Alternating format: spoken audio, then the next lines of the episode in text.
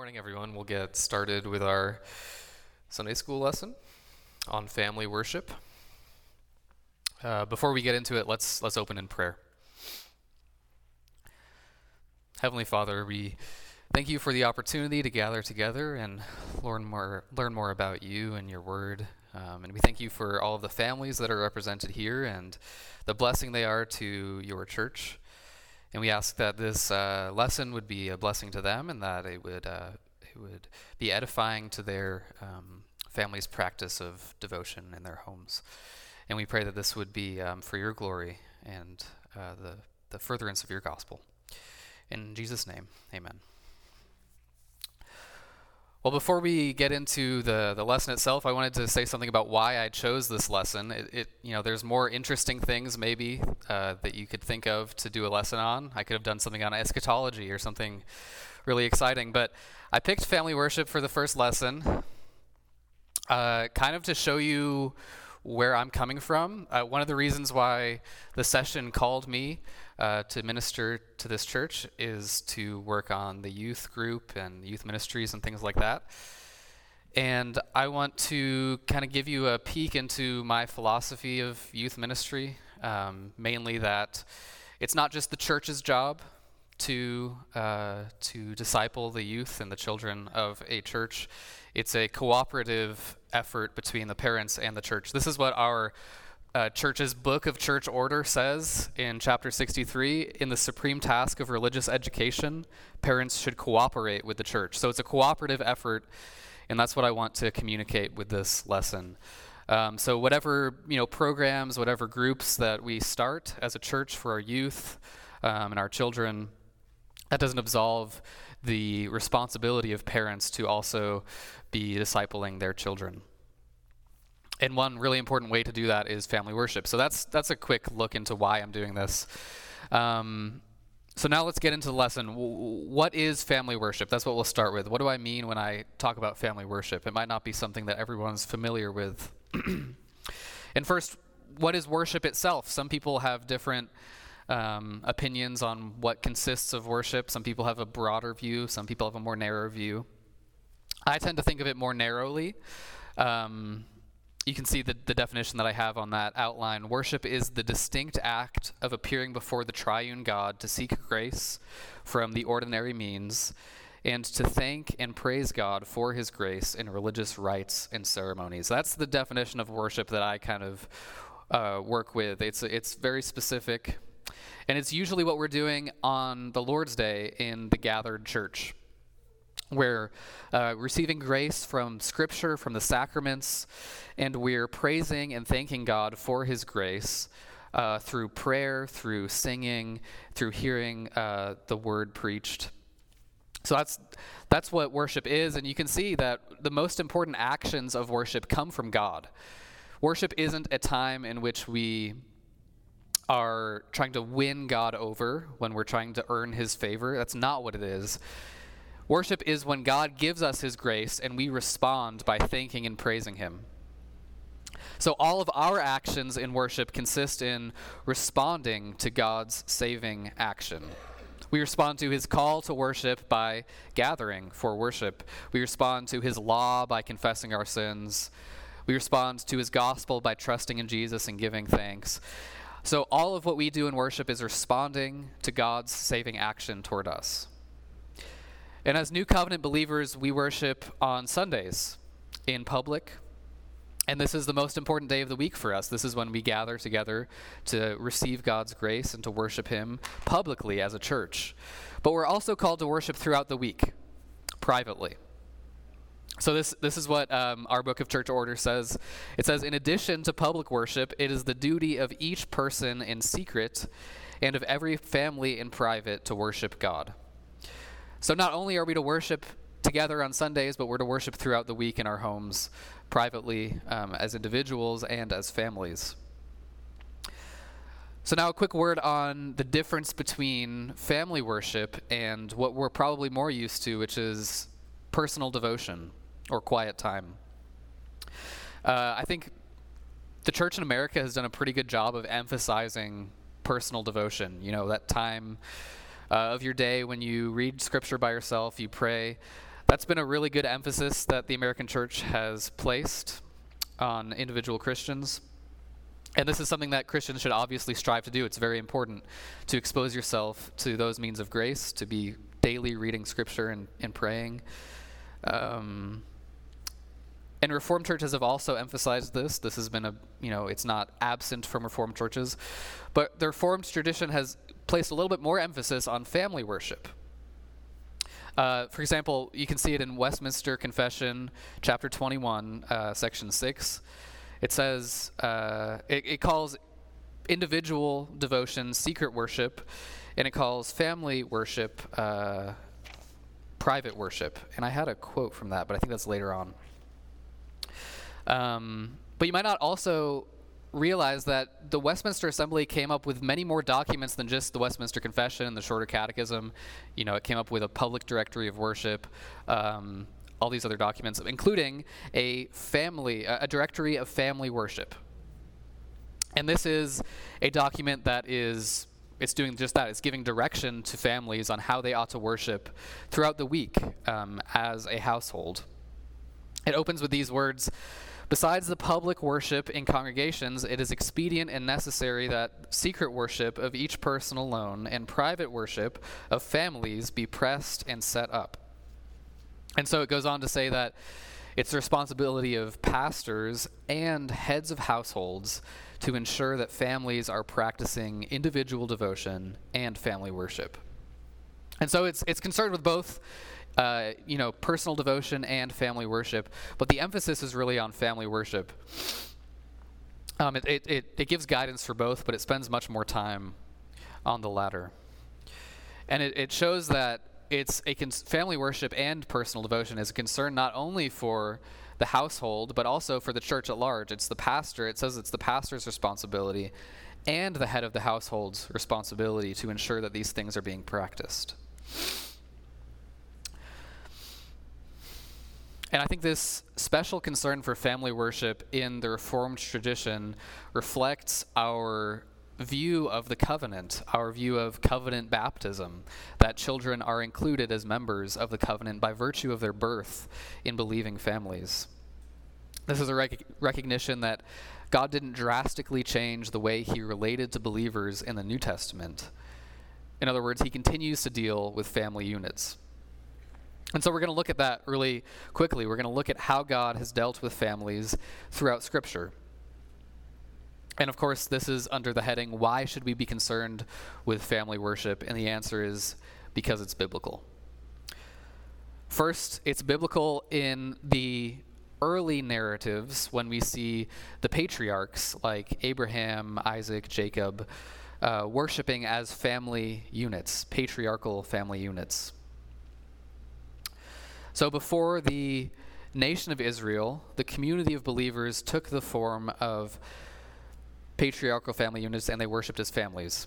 Uh, when Abraham entered into covenant with God, his whole household entered with him.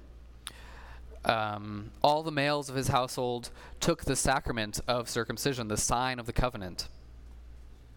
And this is because God promised Abraham to be God to you and to your offspring after you. That's in Genesis 17 7. The, the covenant promise is not just for Abraham, it's to his children and to his household. And so it wouldn't have been enough for Abraham to worship God on his own as an individual, but he had to lead his family in worshiping God because it wasn't just his God, it was his whole family's God.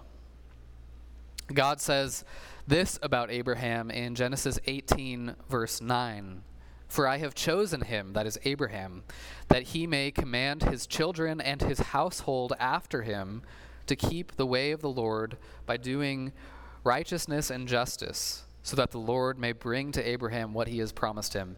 You'll notice there in Genesis 18 that God says he's chosen Abraham so that he can command his family and his household to worship God to keep the way of the Lord.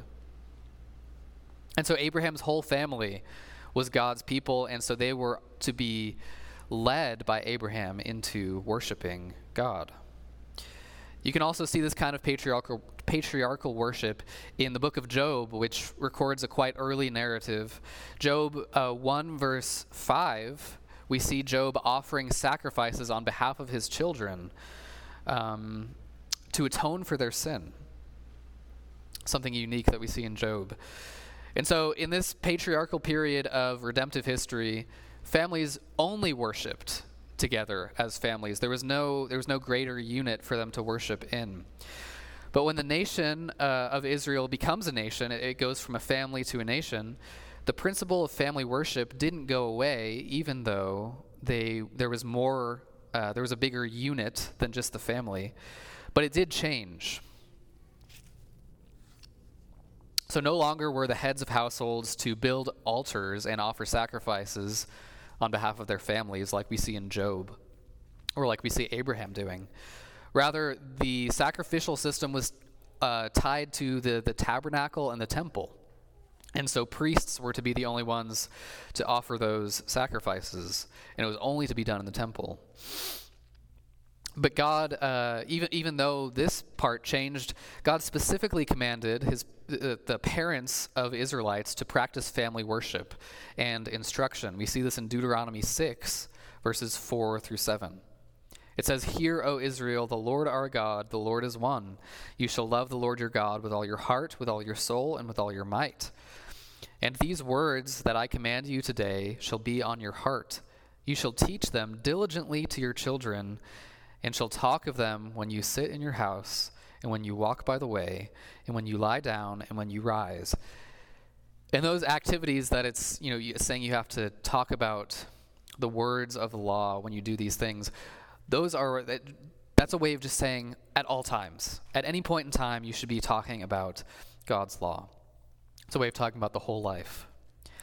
And so we can see it's the family's responsibility to teach their children to love the Lord. That's what we see in Deuteronomy 6. And this is because the covenant continued to be with Israelites and their children. We see this in Leviticus 26:12. It's kind of a repetition of what we saw in the promise to Abraham. God says, "I will walk among you and will be your God, and you shall be my people." And so Israelites had to, had a continued responsibility to lead their children in loving and worshiping the Lord. That's what we see in Deuteronomy 6 and Leviticus. Israelites didn't stop practicing family worship, even though there was a broader assembly of believers. And this is what we see in the New Testament as well. When the New Covenant Church of Christ fulfilled the Old Covenant nation of Israel, family worship didn't go away but it did change in many important ways. Of course, the sacrificial system itself was abolished, since their purpose was always to be a type and shadow of Christ's ultimate sacrifice. So, since Christ died on the cross, there's no more need to offer sacrifices, even as family units. The elements of worship changed so that the sacraments of baptism and the Lord's Supper replaced the sacraments of circumcision and Passover.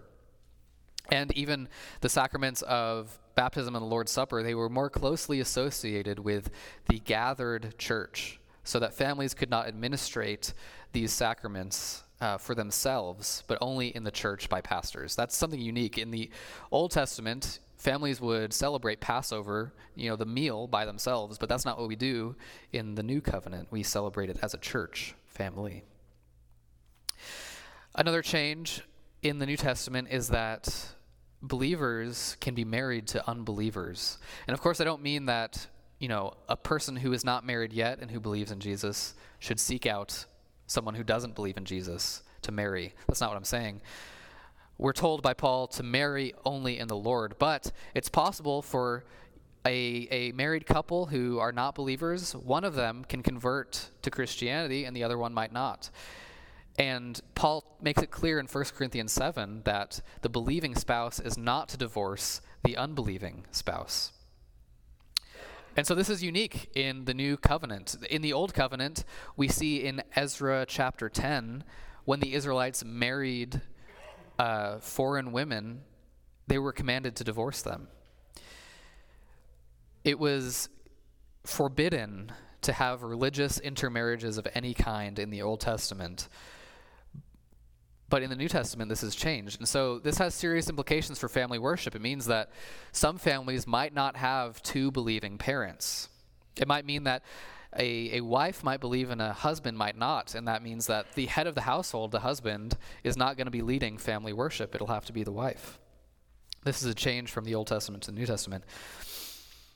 And another one is that in the New Testament, remaining unmarried is a blessed position, and in some cases, even a preferred position. Again, this is very different from the Old Testament when getting married and having children was expected in all cases, especially since Old Testament saints had the responsibility of carrying on the, the, the, the seed of the woman whose end goal was the Messiah. They were carrying on this blessed genealogy to culminate uh, in Jesus, culminate in Jesus. Um, but in the New Testament, some believers are called to singleness, which means that some believers might not live in a family of believers to worship with. And so these are all the changes that we see in the New Testament when it comes to families. But despite all of them, believers are still called to raise their children in the covenant, knowing, worshiping, and loving their God we still have this command to worship as families, to raise our children up as members of the covenant. And that's because the covenant continued to be with Christians and their children. We see this in Acts 2 39, where Peter says, The promise is for you and for your children, and for all who are far off, everyone whom the Lord our God calls to himself. And so we're told explicitly the covenant promise is to us and our children, and so we ought to raise up our children in the Lord as believers. And we're given, we're given explicit commands and examples of Christians doing this in the New Testament. I have them listed here. Ephesians 6 4 says, Fathers, do not provoke your children to anger, but bring them up in the discipline and instruction of the Lord. I think it's significant that fathers specifically are commanded to do this. Uh, it's it's their role. You know, earlier in Ephesians, Paul says that the husband is the head of her wife, as Christ is the head of the church. It's it's the special role of fathers and husbands to lead their family in worshiping the Lord, in bringing their children up in the discipline and instruction of the Lord. But we see in 2 Timothy that it's not only the father's responsibility. This is an example, not a command, but I think it has serious implications. In uh, 2 Timothy 1, verse 5, we read that I am reminded of your sincere faith. Speaking of Timothy, Paul speaking to Timothy. I am reminded of your sincere faith, a faith that dwelt first in your grandmother Lois and your mother Eunice, and now I am sure dwells in you as well. And so we see this uh, this family in which the grandmother and the mother are raising up their son in the Lord. Also, later on in 2 Timothy uh, chapter 3, verses 14 through 15, Paul says, But as for you, Timothy, continue in what you have learned and have firmly believed, knowing from whom you have learned it and how from childhood you have been acquainted with the sacred writings, which are able to make you wise for salvation through faith in Christ Jesus. It's not for certain what Paul means when he says, knowing from whom you learned it, but because he says how from childhood you have been acquainted with the sacred writings, I think it's fair to say that he's probably talking about Timothy's mother and grandmother who taught him the faith. And so we can see it's not only fathers, it's also mothers who have this responsibility to raise their children up in the Lord. And so now that, that's, that's the reason, that's the first reason why we ought to be concerned with family worship, because it's biblical. But the other reason is because it's distinctly reformed. And that means it's confessional and even constitutional. I already pointed this out earlier, but whereas the American church has only focused on personal devotion, maybe not only, but especially on personal devotion, Reformed churches have focused also especially on family worship and it's it's confessional, which means it's in the Westminster Confession of Faith. I hinted at this earlier, but this is the full quote from uh, chapter 21, section 6. God is to be worshiped everywhere in spirit and truth, as in private families daily, and in secret each one by himself, so more solemnly in public assemblies. So it's emphasizing family worship, personal worship, and public worship. Again, I've also pointed out it's constitutional. It's in our book of church order, which is the constitution of the PCA.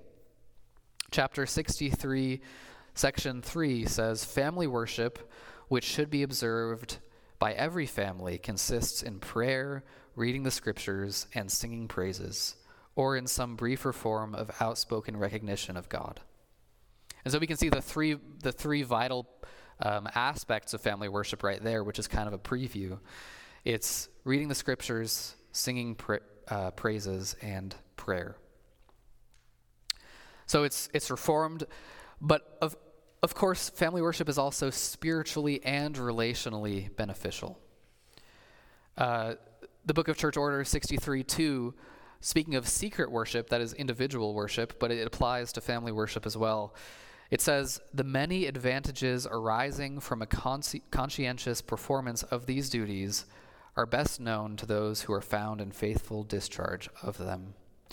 In other words, you know the benefit of family worship if you've been doing it. It's extremely beneficial not only for your knowledge of Scripture, for your own spiritual edification, uh, but it's also beneficial for your, your relationship to your family. You grow closer together as a family when you're worshiping together.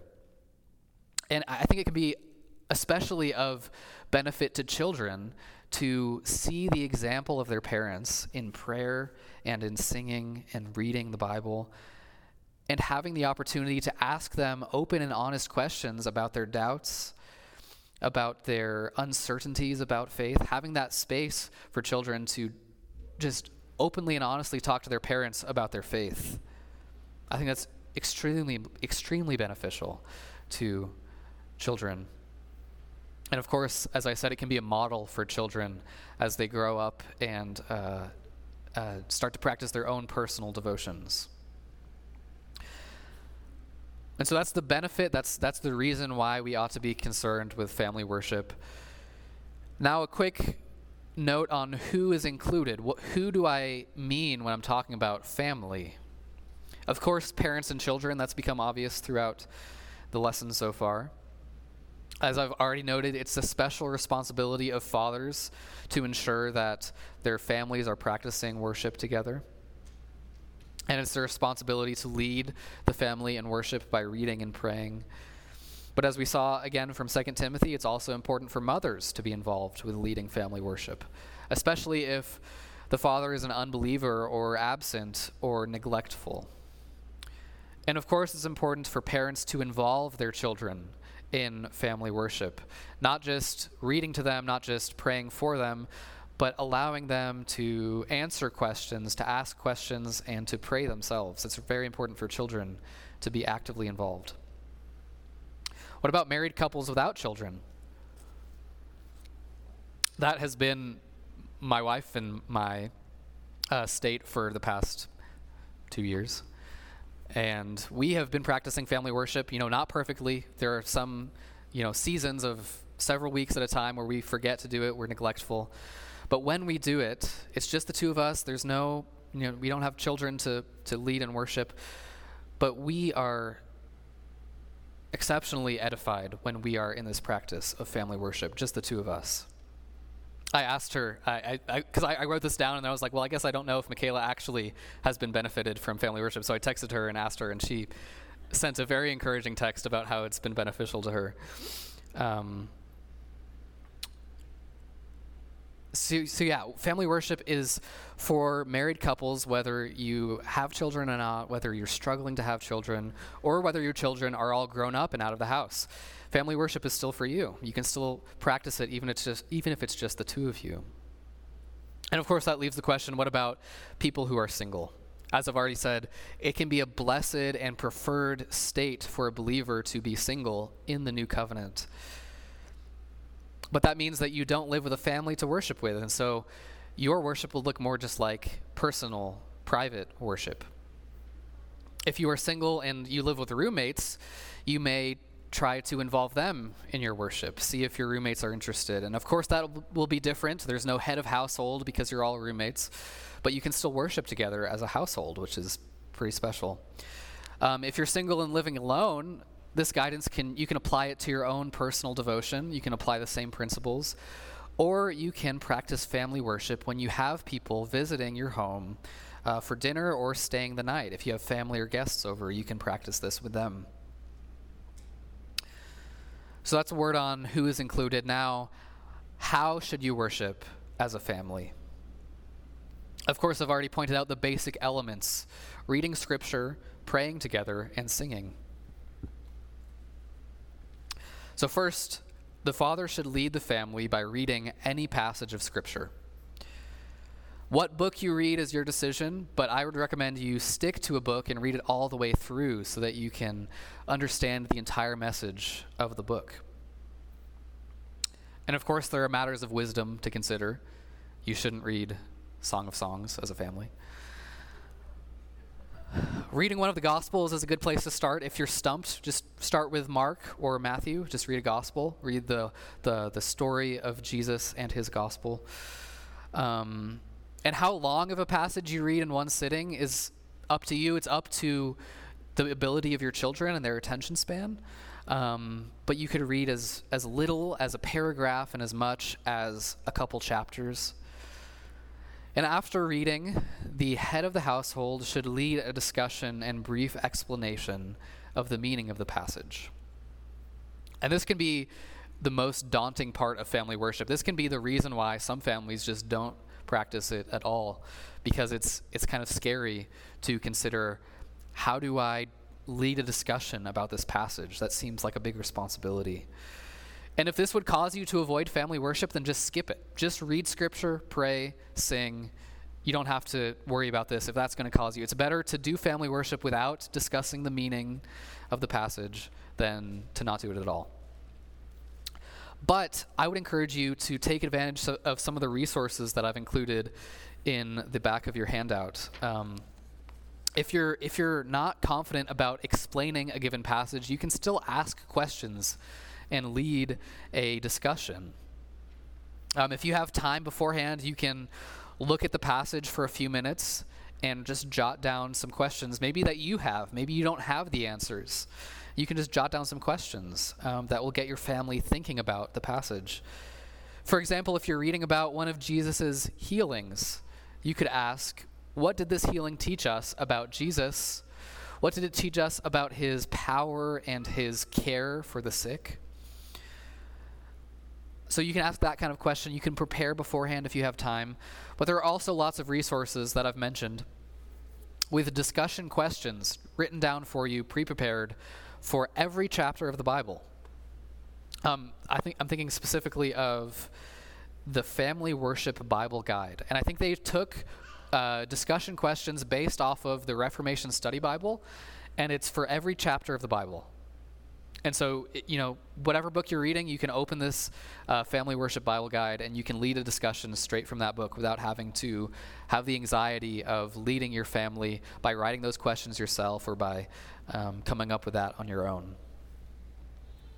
Um, and then, of course, there's the other one, family worship, which is, I think it's a similar thing. It has um, maybe by week, it's discussion questions. I've not used either of these resources, but I've looked at both of them, just samples online, and they look very helpful. Um, and I'm sure there are some parents who feel the opposite way. Some parents are worried about having to lead discussion and, and explaining a passage, but some parents are probably very enthusiastic about doing that, which is wonderful. But to the enthusiastic parents, I would give a warning don't try to preach a sermon to your children around the dinner table. That's not the purpose of family worship. Um, it's better to lead a discussion, to get the children involved with answering questions, asking questions, um, and to involve everyone as much as possible. So, after reading and discussing scripture together, the head of the household uh, should lead the family in prayer. And of course, they should pray for the specific needs of each member of the family. Um, as well as specific needs in the church. Um, and they can pray more broadly, of course, as well. But it's pretty special uh, to pray for each member of the family, to have other people in the family pray for other people in the family. It's a special thing to pray together and for one another. Um, of course, it's a good idea to help your children pray. And you can do this either by leading them in a written prayer. Of course, the Lord's Prayer is a great place to start. Or you can, eh, you know, if they're old enough, if if um, they're wanting to, you can let them pray after you have prayed. So you can kind of go in a circle or something like that and pray one after another. And then after you're done praying, it's really special to close family worship by singing a song together. This is something that my wife and I started um, at some point, and it's it's been really encouraging for us. Um, I highly encourage you to sing a psalm, not because you know they're just better than anything else, but because it doubles as scripture memorization. When you're singing, you know you memorize so much better by singing a song, and then when you're singing scripture, not only is it um, God's word itself, but you're memorizing God's word itself. And to do that, there's a really helpful uh, app for your phone that you can get uh, called the Trinity Psalter Hymnal app. And so, of course, it has hymns as well if you want to sing hymns. Um, it's like $10, which made me not buy it for a while, but it's, it's worth it, I promise. Um, and so, whichever song you sing, it doesn't, you know, you, you, don't have to sing a song, psalm, you don't have to sing a hymn, you can sing whatever you want. Um, but whatever song you sing, pick one and stick with it for a couple weeks. That way you can learn it, you can meditate on it, meditate on the meaning, and uh, be more encouraged by it by sitting with it for a while. And so here, so just some other considerations for what you might include in family worship, how you might um, administrate it this is also a good time to work on scripture or catechism memorization. This is something that my wife and I do. We've been taking the time to memorize the shorter catechism. And so when we come to family worship, um, at some point we will do some review together, ask each other a couple catechism questions. If you're memorizing scripture, this is a good time to do that as well. Um, if you have young children, you can start with it's called i think it's called my first catechism. It's a very simplified version. It, you know the question is um, who made me? The answer is god. Very simple questions but you can pretty quickly transition to the shorter catechism and work on that. Um, and and you can this is something that my wife and do as well my, my wife and i do as well you can read a book together um, we kind of i try to alternate so that we're not doing too much you know, at the same time. So I try to alternate between catechism and reading a book together. Um, but you can read a godly book together. We're reading Gentle and Lowly right now. Another way to encourage you together and to kind of broaden what you're um, reading together, what you're learning together. Another consideration is, you know, if you have children and you're worshiping with them, be sensitive to their ages and abilities.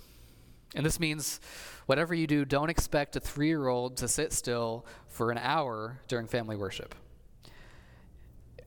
And if, even if you don't have children, I would encourage you to keep family worship to 30 minutes or 30 or 40 minutes. You know, around there is a good sweet spot. And that doesn't sound like a lot of time to pack all of these things into, but, you know, reading a chapter of scripture takes five minutes or less. Uh, discussing it can, you know, you can go for a long time sometimes, but you can keep it to 10 minutes maybe. Singing a song takes less than five minutes, um, and memorization work can be limited to 10 minutes. So it's definitely doable. You have to, you know, you have to be on top of your time, but I would encourage you to keep it under an hour at least. It can it can get a little too cumbersome to do more than that, especially for children. Another way you can be sensitive to the age and ability of your children is by including activities and crafts for them, doing things that will get you know their bodies involved as well as their minds, um, and that that can you know help with their attention span um, and even their retention of what they're learning. So if you're if you have really young children, um, you can work in hand motions to your memorization of scripture or catechism, or just singing. You can do some hand motions. Um, you could work in a game that's somehow relevant to the scripture you're studying, or you can just have coloring pages that they can work on while you're reading or asking questions about your scripture passage.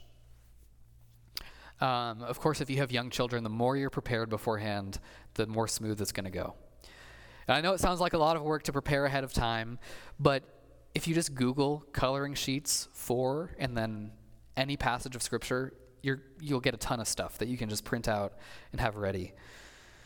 So, like parenting in general, family worship with young children takes some creativity, but the hard work is worth it. So, consider putting that extra work of preparing ahead of time in. And last, the, the consideration is when should you practice family worship? I think that maybe this is the second most daunting thing about family worship. The first one being, you know, the responsibility of explaining and discussing scripture, and then this one being, do I have to do this every day? Uh, it can be a little bit daunting at first. My first thing that I'll say is make it consistent. Pick a day and time and stick to it so that it becomes almost a tradition in your household, a habit, something that you're always used to doing. Um, what part of the day you do it is dependent on your family's schedule. After dinner around the table is a great start. Um, for some families, it might need to be after breakfast or something like that. It doesn't matter as long as it works with your schedule consistently um, throughout the week and throughout the uh, coming weeks. Um, of course, every family is different with different schedules. And it's okay if you're not all around the table on any given day. You know, if some kids have sports or are spending the night at a friend's house, it's okay to just worship as a partial family if some kids are off doing other activities. And it's okay if they need to do those things. You, you know, it's not a reason to not do sports just because you've picked this time and, and day to do family worship. You can be flexible on that. Um, and it's okay if you want to eat dinner at the couch and watch a movie on occasion. But I would encourage you to pick a day and time when everyone's normally around and when you're committed to eating around the table and worshiping as a family afterward. A time when you're committed to, you know, not watching a movie. You know, any other day you can, but this day we're going to sit together and uh, discuss some scripture. And so, of course, uh, you know, you families out there, you know this. Kids, like adults, thrive on routine. And if you get them into a routine of family worship, they will eventually be the ones reminding you that you need to do family worship before bedtime. And that's a great excuse to stay up a little bit later. Uh, uh, and, and how often should you do this? Every day is a good goal. If you read the um, Westminster Directory of Family Worship, I'm pretty sure it says you should do it every day. It's a great goal, but it's often unrealistic for us you know, maybe we even have Bible studies in the evening. We don't have the time. Maybe we have sporting events, that kind of thing. Um, a more realistic goal, if you're starting for the first time, is just to go for once a week. One day a week, practice family worship. If you already have a, a practice of family worship, you can make your goal higher if you want to, but again, keep your schedule somewhat flexible so that you have room for other activities and that you're not, you're not feeling constrained by the practice. If you're starting from absolute scratch, you haven't done anything like this before, you can try by starting on Sunday evenings. It's a great way to close the Lord's Day. You've worshiped in the morning, now you can worship in the evening together as a family. And that means if you are used to going to community groups, if you're if you're able to do that, which is a wonderful thing, that means you're only doing it once every 2 weeks. You're doing family worship every other week, alternating with community group. And if you don't go to community group, which you should, but if you don't, then you're doing it once a week.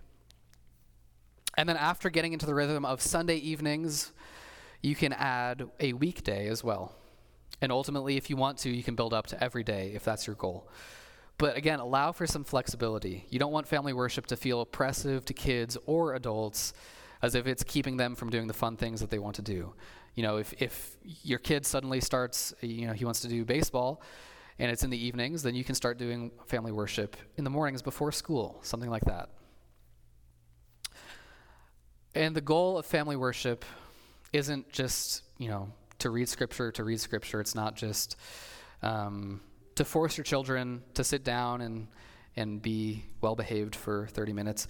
The goal of family worship is to ground your children in scripture, to grow closer as families as you are growing closer to the Lord and to create a family environment in which children feel comfortable discussing Scripture, even their doubts and questions about it, discussing Scripture with their parents, and an environment in which parents and children are worshiping God together regularly.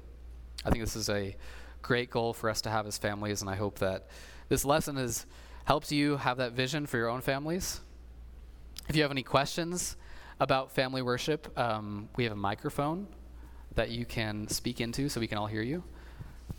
Question right here.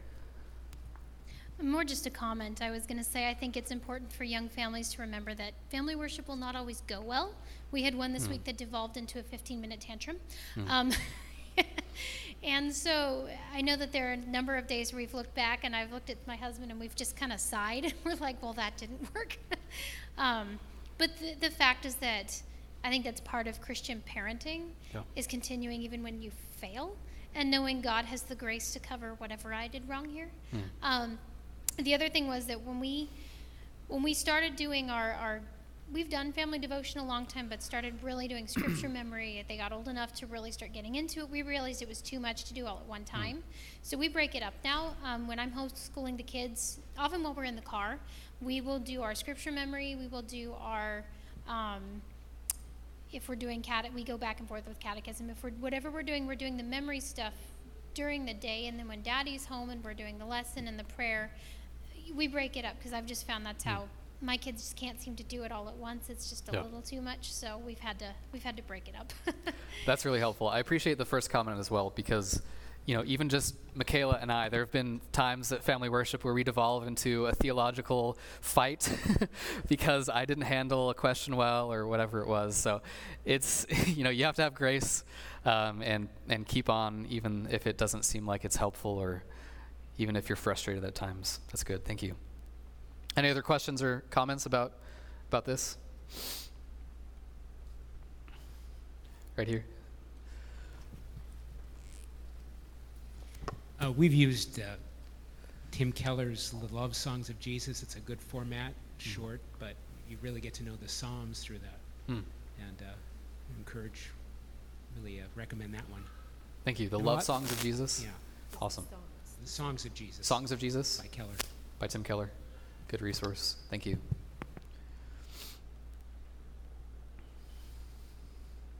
Any other tips, recommendations?